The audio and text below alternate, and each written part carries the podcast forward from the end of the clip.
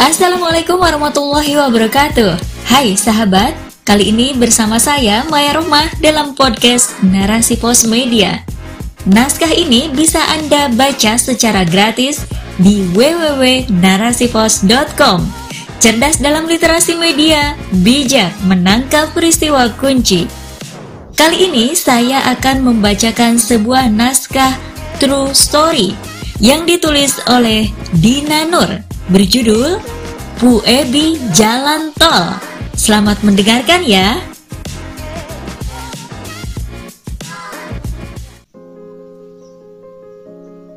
Bu Ebi Jalan Tol. Apa maksudnya? Bu Ebi kan berkaitan dengan kebahasaan. Memang apa kaitannya dengan jalan tol? Bingung?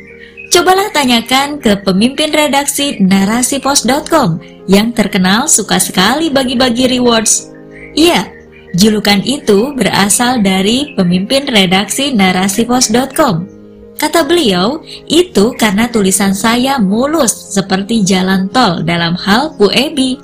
Lancar dan bebas hambatan. Tetapi untuk yang ini tidak perlu bayar ya. Alhamdulillah jika saya dianggap seperti itu. La haula wala quwata illa billah. Segala daya upaya hanyalah berasal darinya semata. Tidak ada kemampuan selain atas izin Allah Ta'ala. Dialah yang memberi pertolongan dan kekuatan hingga di titik ini. Semoga menjadi doa dan semangat untuk terus memperbaiki diri.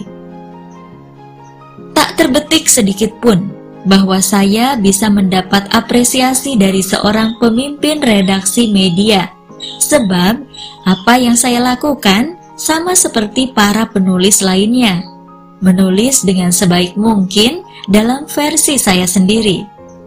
Saat menulis, saya sembari mengingat ilmu yang pernah didapat di bangku sekolah dan kuliah.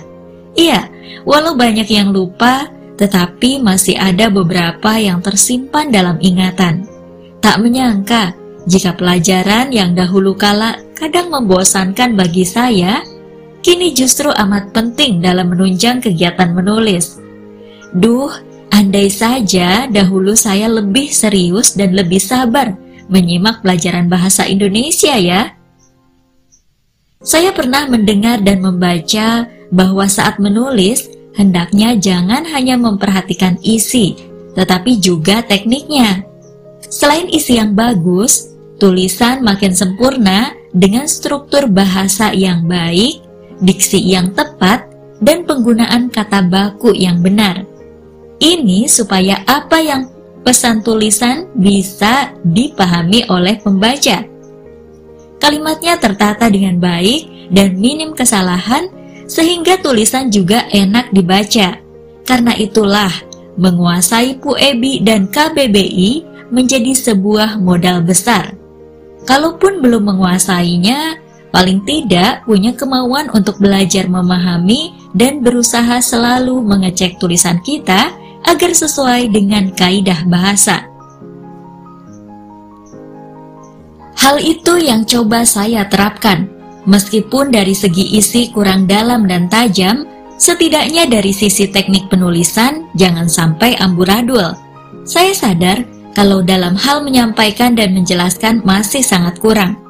Kadang saya memahami fakta dan solusinya, tetapi masih kerepotan dalam menganalisisnya. Maka dari itu, supaya tulisan saya tidak terlalu jelek-jelek amat, saya berusaha untuk meminimalkan kesalahan dalam teknik penulisan. Saya pikir itu bisa sedikit menutupi kekurangan dalam tulisan saya. Selain itu, saya juga kadang tidak tahan jika banyak tipe dan semacamnya dalam sebuah tulisan. Begitulah awalnya. Apakah tulisan saya sudah bagus? Belum menurut saya. Kalau dalam hal PUEBI dan KBBI, insya Allah saya berusaha untuk mengecek berulang kali supaya tepat. Bagus atau jelek, terserah orang lain yang menilainya. Tugas saya adalah mengusahakan semampunya. Adapun hasil, tentu Allah yang menentukan. Saya mungkin sudah mengusahakan, tetapi namanya juga manusia, pasti ada luputnya. Saya telah memeriksa tulisan yang saya buat, tetapi sangat mungkin masih terdapat kesalahan dan kekurangan. Jujur, ketika Bu Andrea menyampaikan kalau puebi saya seperti jalan tol yang mulus, saya baru tersadar tentang pentingnya menulis sesuai kaidah bahasa yang benar. Oh iya ya, ternyata menulis juga ada aturannya. Memang, di awal terjun ke dunia kepenulisan, saya tidak paham bagaimana menulis dengan baik dan benar. Bekal saya hanya sedikit saja. Beliau juga menyampaikan jangan sampai menulis asal-asalan atau sembarangan, baik dari segi isi maupun tekniknya. Kita menulis untuk dakwah, sehingga berikanlah yang terbaik. Sejak saat itu, saya berusaha untuk lebih berhati-hati dalam menulis. Hal itu juga sebagai bentuk pertanggungjawaban pribadi terhadap apa yang telah dituliskan. Belajar tentang ilmu kepenulisan juga terus diupayakan. Hal ini pun difasilitasi oleh narasi pos. Ada banyak saring ilmu tentang kepenulisan, bedah naskah, challenge, sampai ujian PUEBI dan KBBI yang dilakukan narasi pos. Semua itu sebagai upaya meningkatkan kemampuan para penulis. Masya Allah, keren ya! Menulis untuk dakwah sejatinya adalah dakwah itu sendiri. Maka, Memberikan yang terbaik dari diri kita adalah sebuah wujud kesungguhan dalam berdakwah lillah. Semoga Allah beri kekuatan untuk itu. Di sisi lain, julukan tersebut mengangkat rasa percaya diri saya. Di tengah para penulis dengan kelebihannya masing-masing, kadang saya suka ciut nyali. Banyak di antara mereka yang tulisannya sudah melanglang buana. Banyak juga yang sudah memiliki buku sendiri. Ada juga yang tulisannya cetar membahana sehingga menang challenge banyak sekali. Masya Allah. Julukan itu pun menjadi sebuah penghargaan tersendiri buat saya. Menurut saya, julukan merupakan bentuk penghargaan dan pengakuan atas sesuatu. Ketika seseorang memberi julukan, biasanya melihat dari apa yang tampak secara kasat mata Latar belakang seseorang bisa menjadi dasar diberikannya sebuah julukan. Orang bisa mendapatkan julukan karena penampilan, prestasi, atau kinerjanya. Penghargaan tak selalu berwujud materi, tetapi bisa juga dalam bentuk ucapan atau gelar yang baik. Apalagi jika itu tulus diberikan, maka akan sangat bermakna. Materi akan habis pada waktunya, tetapi perkataan yang baik akan dikenang selamanya. Semoga julukan itu diberkahi sehingga membawa kebaikan bagi saya maupun orang lain.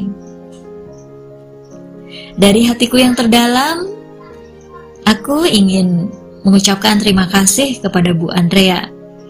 Semoga Allah memberikan Anda kesehatan, kebahagiaan, dan keberkahan di sepanjang hidupmu. Amin. Iya, sahabat, julukan bisa menjadi pujian. Bagi saya, pujian itu merupakan bentuk lain dari ujian. Sebuah ujian untuk bisa menjaga hati, menjaga keikhlasan, menjaga niat dalam berbuat, dan uji mental dalam menerima sanjungan. Bisakah tak terlena dengannya?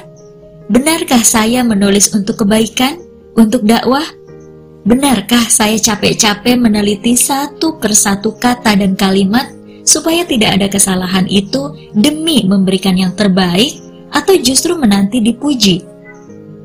Manusiawi ketika dipuji kita merasa senang, namun harus hati-hati karena saat itu bisa menjadi celah setan untuk menjerumuskan. Saat kita dipuji dan senang berlebihan, bisa menyebabkan diri lupa daratan merasa diri lebih baik dari orang lain, hingga jatuhlah pada kesombongan. Bersyukur kita memiliki Islam yang memberi tuntunan hidup secara sempurna. Melalui guru-guru kita, banyak ilmu dan nasihat yang didapat. Salah satunya adalah tentang pujian. Ternyata ada ilmunya supaya bisa lulus melewati ujian pujian.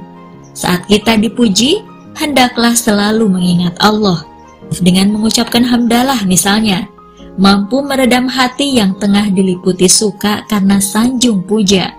mengingat bahwa pujian itu sebenarnya adalah milik Allah. Hanya Dia yang berhak atas segala pujian.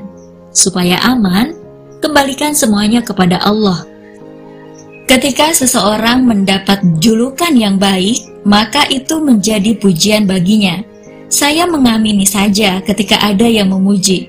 Semoga kata-kata baik yang diucapkannya terhadap saya menjadi doa yang benar terwujud secara nyata. Semoga kebaikan itu juga kembali kepadanya. Pujian atau julukan itu juga bisa menjadi pendorong untuk perubahan ke arah yang baik.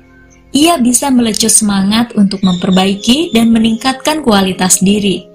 Semuanya hendaklah senantiasa diiringi dengan niat yang lurus. Kita berbuat adalah untuk mencari ridhonya. Kita menulis sebagai salah satu cara untuk mendakwahkan Islam. Kita berhati-hati dalam membuat tulisan sebagai upaya untuk mengikatkan diri kita pada syariatnya. Sebab setiap perbuatan akan dimintai pertanggungjawaban. Begitu pula, setiap kata juga akan ditanyai kelak. Ya Allah, mampukan kami untuk istiqomah dalam kebaikan. Sahabat, begitulah kisah saya. Semoga ada ibroh dan manfaatnya. Tak ada gading yang tak retak, tak ada manusia yang sempurna, sebab kesempurnaan hanya milik Allah Ta'ala. Karena itu, jika masih banyak kesalahan dalam tulisan-tulisan saya, tolong dimaklumi ya, namanya juga manusia. By the way, Bu Ebi kan sudah tidak ada. Sekarang sudah diganti menjadi EYD dengan beberapa perubahannya. Jadi, julukan Bu Ebi Jalan Tol kira-kira masih berlaku tidak ya? Wallahu alam bisawab.